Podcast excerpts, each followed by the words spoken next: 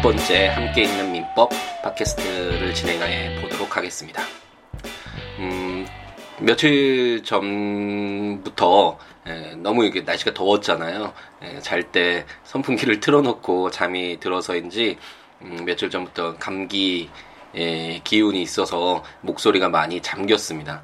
에, 그래서 이번 주는 쉬자라는 생각을 했다가 에, 그래도 일주일에 최소한 한 번씩은 어, 함께 있는 민법을 통해서 민법을 읽어보고 법률과 친숙해지는 이런 기회를 제공하자라는 이런 약속을 어, 그래도 지켜야겠다라는 생각이 들어서 어, 약간 좋지 않은 목소리이지만 제 10회 함께 있는 민법을 진행해 보도록 하겠습니다. 오늘 날씨가 너무 좋습니다. 어제도 어, 많이 상쾌했던 것 같은데 어, 흡사 가을이 이제 정말 다가왔구나라는 것을 느끼게 해주는 날씨인 것 같습니다. 일단 뭐 사람들의 어떤 인위적인 행동이 없어도 계절의 변화는 참 자연스럽게 시간이 되면 우리에게 찾아와 주는데 음, 그럼에도 불구하고 이렇게 계절이 변할 때면 어, 많은 것을 어, 새롭게 느끼고 어, 어떤 새로운 감정도 새로 가지게 되는 것 같네요. 음, 최근에 어, 노희경 작가님의 괜찮아 사랑이야라는 어, 드라마를 열심히 보고 있는데요. 예, 주위 사람들이 저보고 이제 아줌마가 다 됐다라는 얘기를 할 정도로 어, 드라마에 흠, 어, 몰두하고 있다, 흠치하고 있다 그래야 되나요? 이 드라마를 재밌게 보고 있는데 물론 과거에 어, 어, 꽃보다 아름다워였나요? 노희경 작가님의 그 작품을 보고 나서 어, 노희경 작품 어, 작가님의 작품은 챙겨 보게 돼서 괜찮아 사랑이야라는 작품도 음, 흥미 있게 이렇게 보기 시작했는데 아 많은 것을 그, 음, 배우게 되고 느끼게 되고 또 새로운 것도 알게 되는 그런 어, 좋은 점이 있는 것 같습니다. 그러니까 한국 드라마가 갈수록 뭐잘 세계 어떤 작품에 비해서도 어, 떨어지지 않을 정도로 잘 만들어진다는 건 뭐 잘 알려져 있는 사실인데 어, 최근에는 정말 음, 다양한 그동안은 우리가 신경 쓰지 못했던 그런 부분까지도 많이 어, 전문화돼서 우리에게 많은 것들을 알려주는 것 같아요. 우리가 음, 그동안 소홀히 했던 것, 잘 알지 못했던 부분들을 어, 밝혀주고 음, 이런 것들이 어떤 거다 이해 어, 이해할 수 있는 어떤 계기를 제공해 주는 것 같습니다. 음, 괜찮아 사랑이야에서 어, 어떤 뭐 정신적인 장애라고 할 수 있겠죠. 를 안고 있는 사람들의 그런 뭐 사랑 이야기 그리고 그들의 어떤 성장 과정에서의 삶의 모습들 이런 것들을 잘 보여주고 있는데 음, 현대 사회에서 워낙 복잡해지고 다양해지고 많은 사람들이 같이 이렇게 공존하는 사회가 되다 보니 어, 각자 많은 아픔들 상처들 그런 것들이 많이 있는 것 같습니다. 음, 하지만 그런 것들이 어, 그런 것들을 이렇게 자유롭게 편하게 어, 어, 이야기하고 그걸 뭐 들어줄 수 있는 동료 가족들 음, 그런 지인들도 이제 갈수록 어, 찾기가 쉽지는 않은 것 같고 저부터가 예전 어렸을 때는 참 어, 용감했던 것 같은데요. 제가 많이 힘들고 고민이 많고 그럼 주위 사람들 괴롭히면서 아 뭐 술 한 잔 사주세요 이러면서 형 누나들 따라다니면서 많이 묻고 어, 저희 고민들 이야기하고 어, 그 조언을 통해서 그런 어려움을 극복해 나가고 이런 어, 시간들이 많이 있었던 것 같은데 갈수록 음, 겁장이가 된다고 해야 되나요? 그런 것 같습니다. 갈수록 저희 고민은 제 스스로 해결해야 되는 문제가 돼서 남에게 잘 보여주지 않으려고 하고 숨기려고 하고 이런 모습들이 갈수록 많아지는 것은 아닌가라는 생각이 듭니다. 어쩌다가 이런 이야기가 진행되는지 모르겠지만 어쨌든 괜찮아 사랑이야라는 작품 상당히 어, 재밌게 잘 보고 있고 음, 어, 뭐이 드라마를 홍보하기 위해서 이것을 하는 것은 아니지만 관심 있으신 분들은 한번 보시면 음, 현대 사회에서 갖고 있는 우리 어떤 정신적인 장애 그러니까 그동안은 많이 꾹꾹 숨기고 있었잖아요. 하지만 뭐 어떤 어, 신체적인 외상 이런 것들은 뭐 당연시 여기면서도 정신적인 장애는 뭔가 금기시되는 그런 것들 많이 숨겨져 있던 것들을 이 드라마를 통해서 약간이나마 이해하고 어, 받아들일 수 있는 그런 기회가 되지 않을까라는 생각에서 한번 말씀드려봤습니다. 음, 오늘은 어, 이제 법인과 관련된 저번 시간에 이제 정관 부분을 중심으로 한번 읽어봤잖아요. 그럼 오늘은 어, 그럼 이제 설립 등기와 관련된 부분을 읽겠습니다. 어, 지난번 시간에 제가 잠깐 말씀드린 것 같긴 한데 어, 지금 읽는 조항들은 어떤 뭐 해석이 중요한 것이 아니라 이런 조문들의 나, 그러니까 구체적으로 적시되어 있는 이런 내용들만 이해하고 넘어가시면 만약 음, 뭐 법인을 설립할 일이 생기신 분들은 그냥 이 법조문대로 여기 적혀 있는 대로 어, 어, 설립 등기를 하는 데는 어떤 어떤 내용들이 담겨져 있어야 되는가 이런 것들 확인하면서 어, 그냥 일을 처리하시면 되니까 가볍게 한번 읽어 나가는 어, 시간을 가져보도록 하겠습니다. 우선 지난번 시간에 설립과 관련돼서 정관과 관련된 내용들을 한번 다시 읽어보고 시작해 보도록 하죠. 제 40조는 사단법인의 정관 이라는 제목으로 사단법인의 설립자는 다음 각호의 사항을 기재한 정관을 작성하여 기명 날인하여야 한다. 목적, 명칭, 사무소의 소재지, 자산에 관한 규정, 이사 인면에 관한 규정, 사원 자격의 득실에 관한 규정, 존립식이나 해산 사유를 정한 때에는 그 시기 또는 사유, 이러이러한 내용을 정관에 꼭 담아라 라는 어, 그런 내용들을 한번 읽어봤고요. 제41조에서는 이사의 대표권에 대한 제한이라는 제목으로 이사의 대표권에 대한 제한은 이를 정관에 기재하지 아니하면 그 효력이 없다라고 해서 제3자가 명확히 어, 어떤 이사의 대표권이 어디 범위까지 어디까지 행동하는 게 이 법인의 행위로 인정받을 수 있는지를 명확히 정관에 기재해 두어야 한다. 그렇지 않으면 효력이 없다라는 그런 내용도 한번 읽어보았습니다. 제42조는 사단법인의 정관의 변경이라는 제목으로 사단법인의 정관은 총사원 3분의 2 이상의 동의가 있는데 하나의 일을 변경할 수 있다. 그러나 정수에 관한 정관에 다른 규정이 있는 때는 그 규정에 의한다. 정관의 변경은 주무관청의 허가를 얻지 아니하면 그 효력이 없다 라고 규정해서 어, 정관을 변경하기 위해서 사단법인의 경우에는 어쨌든 인적 결합체니까 그 인적 결합체 다만 그 변경이 자주 일어났을 경우에 거래 안전을 해칠 수가 있기 때문에 총사원 3분의 2라는 좀 엄격한 어, 요건하에서 정관을 변경할 수 있다. 다만 주무관청의 허가를 받아야 된다라는 점 그런 점도 한번 확인해 봤었고요. 제43조는 재단법인의 정관, 어, 이제 재단법인에 관련된 예, 그, 동안 지금까지 읽었던 건 사단법인이었는데 이제 재단법인에 관한 내용인데 재단법인의 설립자는 일정한 재산을 출연하고 제40조 제1호 내지 제5호의 사항을 기재한 정관을 작성하여 기명 날인하여야 한다라고 규정해서 약간 사단법인과 다르다. 어, 정관에 어, 기재돼야 될 내용도 약간 다르다라는 그런 점을 설명드렸었던 것 같고요. 제44조 재단법인의 정관의 보충 재단법인의 설립자가 그 명칭, 사무소 소재지 또는 이사 임면의 방법을 정하지 아니하고 사망한 때에는 이해관계인 또는 검사의 청구에 의하여 법원이 이를 정한다라고 해서 재단법인 음, 설립자가 음, 어떤 명칭이나 뭐 사무소 소재지 이런 정도의 어, 이런 내용들을 정하지 못하고 사망했을 경우에 재단법인의 설립을 중단하는 것보다는 이해관계인이나 검사 청구에서 법원이 예, 이를 정해서 재단법인이 설립될 수 있도록 하는 그런 조항이다라고 설명을 드렸던 것 같고요.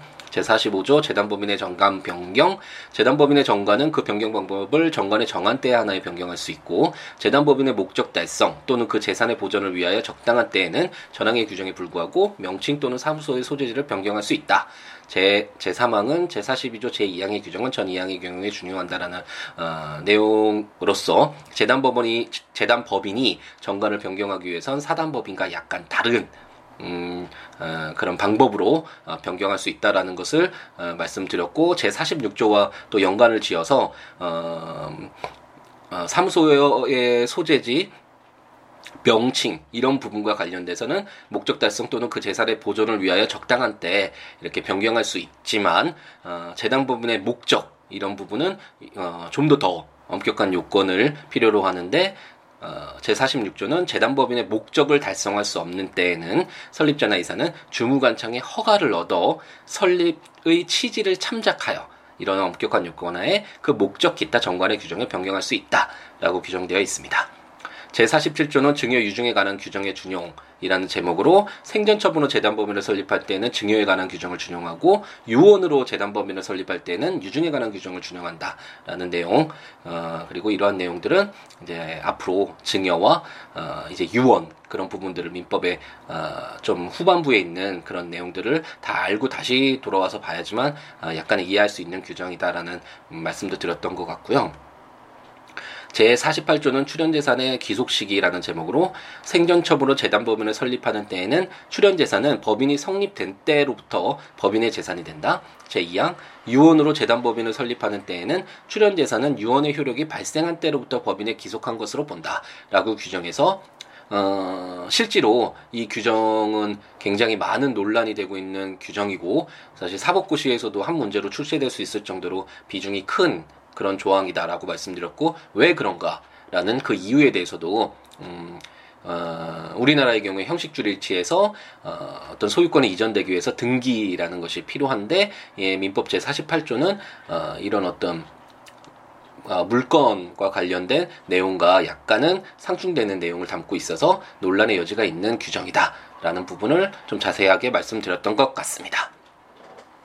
어, 오늘은 제 49조부터 제 56조까지 등기와 관련된 부분을 한번 읽어 나가는 정도로 어, 한번 마무리 지을 것 같습니다. 조금 전에 말씀드린 바와 같이 어떤 해석이 필요한 조항이 아니기 때문에요. 어, 제 49조는 법인의 등기 사항 이라는 제목으로 제1항 법인은 설립의 허가가 있는 때에는 3주간 내에 주된 사무소 소재지에서 설립 등기를 하여야 한다. 제2항 전항의 등기 사항은 다음과 같다. 목적, 명칭, 사무소, 설립 허가의 연 월, 월일, 존립식이나 해산 이유를 정한 때에는 그 시기 또는 사유, 자산의 총액, 출자의 방법을 정한 때에는 그 방법, 이사의 성명, 주소, 이사의 대표권을 제한한 때에는 그 제한이라고 규정하고 있습니다. 어, 어, 법인을 시작하면서 민법 제33조를 읽었을 때 법인은 그 주된 사무소의 소재지에서 설립 등기를 함으로써 성립한다라는 내용을 한번 읽어봤었잖아요. 어, 그렇기 때문에 어, 설립 등기를 해야지만 법인이 성립하는데 그 등기를 할 때 등기할 사항은 등기에 필요한 그 내용은 무엇이냐라는 그런 내용들을 제 1호부터 9호까지 이렇게 규정하고 있다라고 어, 보시면 되겠습니다. 처음에 사법고시 1차를 준비할 땐 어, 민법 제 40조 딱 보더라도 사담법인의 정관이라는 제목으로 1호부터 제 7호까지 목적 명칭 사무소 소재지 이렇게 규정되어 있고 제 49조는 법인의 등기사항이라 그래서 목적 명칭 사무소 설립허가 연원을 위해서 약간 어, 9호까지 좀 더 많은 내용이 담겨져 있잖아요. 그래서 이런 40조와 제 49조를 다 애우 애웠습니다. 그러니까 애워서 어, 이두 조항의 차이점을 차이점이 이렇게 객관식 문제로 나오기도 하니까 어, 정말 그런 공부 방법을 싫어하고 많이 힘들었던 것 같은데 새삼스럽게 어, 그 시절이 생각이 나네요. 어쨌든 음, 여러분들은 뭐 이게 뭐가 다르냐 정관에 기종되어야 되는 내용하고 법 어, 등기 사항하고 뭐가 다르냐 뭐 이런 내용들을 구체적으로 뭐 암기하시거나 이렇게 차이가 있구나라고 뭐 이렇게 기억하실 필요가 전혀 없이 어, 이렇게 법조문만 보면 되잖아요. 이 내용이 담기 어떤 내용이 담겨야 되는지 그리고 둘 사이에 뭐가 약간 다른지 찾아만 보면 되는 내용이니까 아, 이런 게 있구나 이렇게 다르구나라는 정도로만 이해하고 넘어가시면 될 것 같습니다. 제 50조는 분사무소 설치의 등기 제 1항 법인이 분사무소를 설치한 때에는 주 사무소 소재지에서는 3주간 내에 분사무소를 설치한 것을 등기하고 그 분사무소 소재지에서는 동기간 내에 전조 제2항의 사항을 등기하고 다른 분사무소 소재지에서는 동기간 내에 그 분사무소를 설치한 것을 등기하여야 한다. 제2항 주사무소 또는 분사무소의 소재지를 관할하는 등기소의 관할 구역 내에는 분사무소를 설치한 때에는 그 전항의 기간 내에 그 사무소를 설치한 것을 등기하면 된다라고 규정하고 있습니다.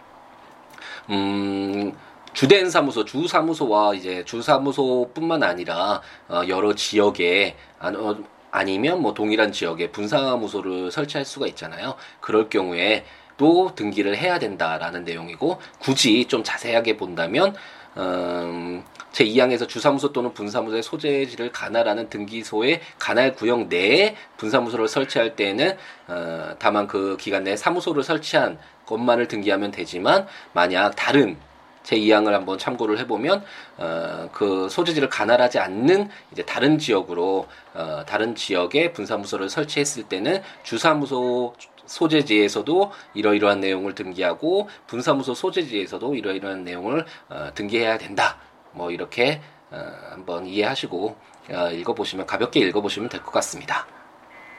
제51조는 사무소 이전의 등기라고 해서 제1항 법인이 그 사무소를 이전하는 때에는 구소재지에서는 3주간 내에 이전 등기를 하고 신소재지에서는 동기간 내에 제49조 제2항에 기재한 사항을 등기하여야 한다. 제2항 동일한 등기소의 관할 구역 내에서는 사무소를 이전하는 때에는 그 이전한 것을 등기하면 된다. 라고 규정하고 있습니다. 제50조랑도 어느 정도 유사한 형태의 조문이라고 할 수 있는데 어, 크게는 이렇게 보시면 되겠습니다. 등기라는 건 어, 객관적으로 좀 명확 하게 하려는 거잖아요. 그리고 이 법인 외에 이제 거래 활동을 주로 하는 제3자가 그것을 어, 이런 법인이 어떤 존재인지 어떤 권리 능력이 있고 어떤 법률 행위를 할 수 있는지 이런 내용들을 좀 더 명확히 알아야지만 신뢰를 하고 거래를 할 수 있잖아요. 그렇기 때문에 좀 더 명확히 어떻게 하면 어, 객관적으로 어, 공시할 수 있는가, 제대로 알릴 수 있는가, 이 법인에 대해서 알릴 수 있는가, 이런 기준 하에서 이런 조문들을 두었다고 생각하시면 될 것 같고, 그렇기 때문에 제1항에서는 음, 새로운 이제 사무소를 이전하는 때에는 이제 새로운 소재지에서는 아까 말씀드렸던 뭐 목적 명칭, 어, 목적 명칭 사무소 이런 내용들을 다 담은 그런 내용이 담긴 사항을 등기해야 되지만 만약 동일한 등기소 관할 구역 내에서 사무소 이전한 때에는 어차피 다 이미 알고 있는 내용이기 때문에 사무소만 이전했다. 뭐 이런 것만 등기해도 어, 제3자에게 피해가 없겠구나. 뭐 이런 정도로 어, 이해를 하고 한번 어, 법률을 다시 읽어보시면 좀 더 쉽게 이해되지 않을까라는 생각이 드네요. 제52조는 변경 등기라고 해서 제49조 제2항의 사항 중 변경이 있는 때는 3주간 내에 변경 등기하여야 한다. 어, 당연히 어떤 변경 사항이 있으면 3주간 내에 변경 등기하여야 된다는 내용을 담겨져 있고 제52조의 2 직무집행 정지 등 가처분의 등기라는 제목을, 제목으로 이사의 직무집행을 정지하거나 직무 대행자를 선임하는 가처분을 하거나 그 가처분을 변경, 취소하는 경우에는 주사무소와 분사무소가 있는 곳의 등기소에서 이를 등기하여야 한다라고 규정하고 있습니다. 음, 이제 법인과 관련돼서는 뭐 계속 말씀드리는 거지만 어떤 자연인, 우리 인간들과는 달리 인적 결합체 또는 어, 어떤 목적을 위해서 출연된 재산, 어쨌든 또 그 재산을 운영하는 뭐 이사나 그 구성원은 있을 것이고요. 사단법인과는 약간 다르지만 그렇기 때문에 아무래도 그 법인의 어떤 행위를 하는 대행하는 대리 대행하는 그런 이사 대표 이사나 이런 부분과 관련돼서 뭐 여러 가지 뭐안 좋은 모습들이 있을 수 있겠죠. 뭐 횡령이라든지 배임이라든지 뭐 쉽게 뉴스에서 많이 접할 수 있는 그런 어떤 범죄 행위가 일어날 수도 있고 어쨌든 이사가 법인을 위해서 행동하지 않는, 행위하지 않는 그런 경우가 있을 수 있잖아요. 그랬을 경우에, 음, 직무집행, 그러니까 이사가 너 더 이상 법인을 위한 행위를 하지 마라.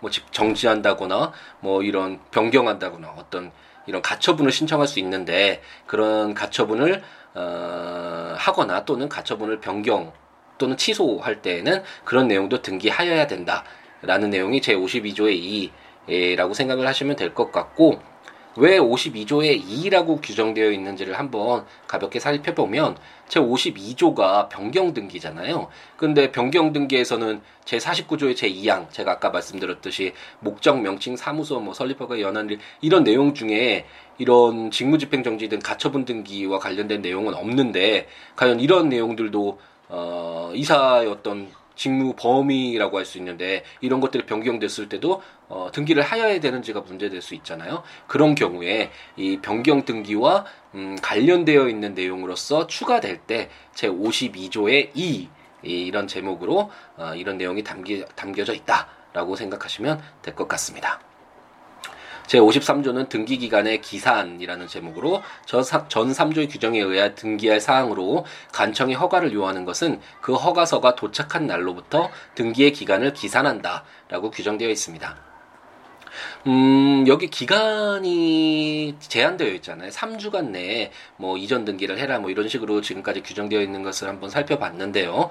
이 3주라는 기간을 그럼 지켜야 될 텐데, 어, 법인을, 어, 이제 관청의 허가를 요하는 어떤 등기할 사항에 대해서 관청이 허가를 요하는 그런 내용이 담겨져 있을 때 허가서가 오지 않았는데 어, 3주간의 시간이 지났다라고 해서 설립 등기를 하지 못한다, 뭐 이전 등기를 하지 못한다 그렇다고 하면 어뭐 불리에 예측하지 못했던 손해를 입힐 수가 있잖아요. 그렇기 때문에 어떤 이런 특별한 사유가 있을 경우에는 허가서가 도착한 날로부터 그래서 음, 등기를 할 수 있는 사람이 그 등기를 정상적으로 아무런 장애 없이 할 수 있는 날로부터 어, 기간을 기산한다, 계산하기 시작한다. 라고 어, 생각하시면 되겠습니다. 이런 내용은 음, 어떤 상식적으로도 이해할 수 있는 부분이고 민법이나 뭐 다른 법률을 읽을 때도 어, 많이 어, 적용이 됩니다. 이런 내용으로 어, 생각을 하시면 될 거예요. 뭐 쉽게 생각해서 음, 어, 소장이 왔을 때 30일 뭐 내에 답변서를 제출해야 되는데 그럼 그 답변서는 어, 뭐 어떤 송달의 잘못으로 인해서 송달이 늦어질 수가 있잖아요. 그럼 그 사람으로서는 30일이라는 시간을 통해서 답변할 수 있는 사실 시간적 여유가 주어져야 되는데 자기가 자기 가실이 아닌 부분으로 인해서 어, 그 시간을 박탈당할 수가 있으니까 그랬을 경우에 소장을 송달받은 날, 그러니까 소장을 받아본 날로부터 계산해서 어, 30일이 주어진다. 그래서 답변서를 그때부터 제출하면 된다. 뭐 이런 그러니까 다른 법률에도 이런 내용들이 음, 기준이 된다. 어, 법률을 해석할 때도 그렇고 규정도 그렇고 어, 그렇게 생각하시고 한번 읽어보시면 될 것 같습니다. 음, 목소리가 아까 말씀드렸듯이 감기로 인해서 많이 잠깁니다. 어, 예, 안 좋은 목 어, 소리가 들리더라도 좀 어, 이해해 주시기 바랍니다. 이제 얼마 안 남았네요. 제 54조는 설립 등기 이외의 등기의 효력과 등기 사항의 공고라는 제목으로 제 1항 설립 등기 이외의 본절의 등기 사항은 그 등기후가 아니면 제3자에게 대항하지 못한다. 등기한 사항은 법원이 지체 없이 공고하여야 한다 라고 규정하고 있습니다. 제가 처음 시작할 때 말씀드렸듯이 등기라는 것이 어, 제3자 법인과 어, 어쨌든 거래 관계든 뭐든 어, 어쨌든 이해관계를 갖게 되는 제3자에게 명확하게 알리는 공시해주는 그런 역할을 하는데 만약 그 등기 사항이 등기하지 않았다면 제3자로서는 전혀 알 수가 없잖아요. 어, 법인의 등기 사항 중에 제9호 이사의 대표권을 제한하는 때에는 그 제한이라는 이런 내용들이 만약 등기되어 있지 않았는데 어, 만약 그 제3자로서는 법인의 어떤 어, 이사가 그런 대표권이 제한이 되어 있는지를 모르고 거래 행위를 했다가 아, 법인이 나중에 어, 이사가 이런 제한이 있는데 이런 제한된 행동을 했기 때문에 우리 법인으로서는 어, 뭐 그 내용에 대해서 책임을 질수 없습니다. 뭐 이런 주장을 할 때 아, 등기되어 있지 않기 때문에 우리로서는 전혀 알 수 없지 않았느냐 라는 주장을 할 수 있겠죠. 그랬을 때 어느 쪽에 손을 들어줄 것인가 그런 것이 문제될 수 있는데 제 54조 제1항은 등기사항은 등기 후가 아니면 제3자에게 대항하지 못한다. 라고 규정해서 등기를 꼭 해야 된다. 뭐 그런 제한 사항이 있을 때 그렇지 않으면 제3자에게 그런 뭐 이사의 대표권의 제한이 있었다는 내용을 주장하지 못한다. 라고 생각하시면 될 것 같습니다. 제55조는 제3목록과 사업 명부라는 제목으로 어, 법인은 성립한 때 및 매년 3월 내에 제3목록을 작성하여 사무소에 비치하여야 한다. 사업연도를 정한 법인은 성립한 때 및 그 연도 말에 이를 작성하여야 한다. 제2항 사단법인은 사업 명부를 비치하고 사원의 변경이 있는 때는 이를 기재하여야 한다. 라고 어, 규정하고 있습니다.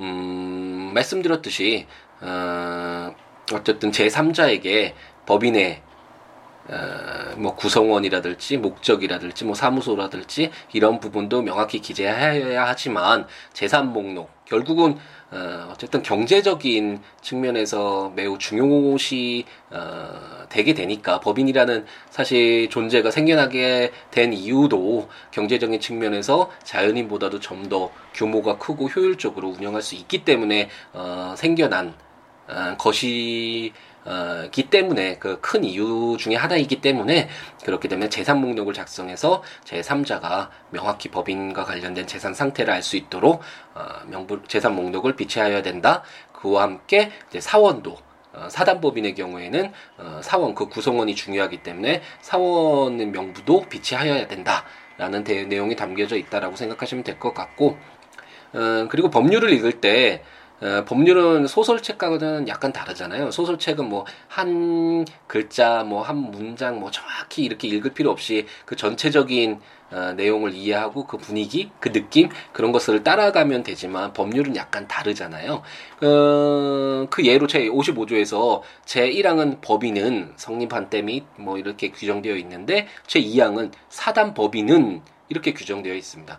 그러면 뭐 소설책 읽듯이 읽으면 그런가 보다 뭐 그런가 보다 하고 이렇게 넘어갈 수 있는데 어, 그거 이것을 좀 구, 정밀하게 살펴보면 아 제2항에서 사단 법인은 사업 명부를 비치하고 뭐 이렇게 규정되어 있기 때문에 제2항은 사단 법인만을 음, 사단 법인에 적용되는 어, 조항이고 어, 하지만 제1항 법인은 했을 때는 사단법인인지 재단법인인지 어떤 특별한 제한을 두고 있지 않잖아요. 아 그러면 사단법인, 어, 재단법인 모두 포함되는 것이겠구나. 제 1항은 이런 식으로 이해할 수 있도록 좀 더 좀 더 세밀하게 아, 좀더 정밀하게 아, 법률을 읽을 때는 그런 자세를 취하는 것이 좀 더 도움이 될 것 같습니다.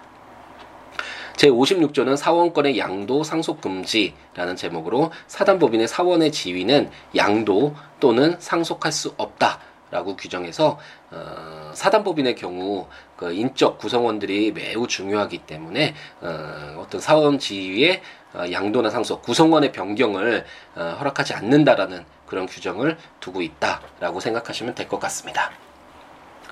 네 목소리가 좋지 않아서 어, 좀 불편하게 들으실 수도 어, 있으실 것 같은데 어, 다음에 다음 주가 될지 아니면 평일에 시간을 내서 꼭 한두 개씩 더 올리려고 노력을 하는데 잘 안 되지만 어, 쨌든 평일에 할 수 있으면 좀 더 좋은 목소리로 어, 음, 여러분께 다가갈 수 있도록 노력을 하도록 하겠습니다. 다음부터는 다음 시간에는 어, 이제 기간 그 법인을 구성하고 있는 우리 자연인의 자연인 사람의 경우에는 기간 그런 뭐 심장, 뭐 신장, 뭐 콩팥 뭐 이런 그런 것들이 기간이 되겠지만 법인의 경우에는 결국 그 인위적인 법인이 운영될 수 있도록 해주는 그런 기관들이 있겠죠. 뭐 이사도 그렇고 감사도 그럴 수도 있고요. 뭐 주주총회도 마찬가지겠지만 이런 기관들이 어떤 것이 있는지 그럼 법인을 실질적으로 움직이는 것이 무엇인지 그런 내용들에 대해서 한번 읽어보도록 하겠습니다.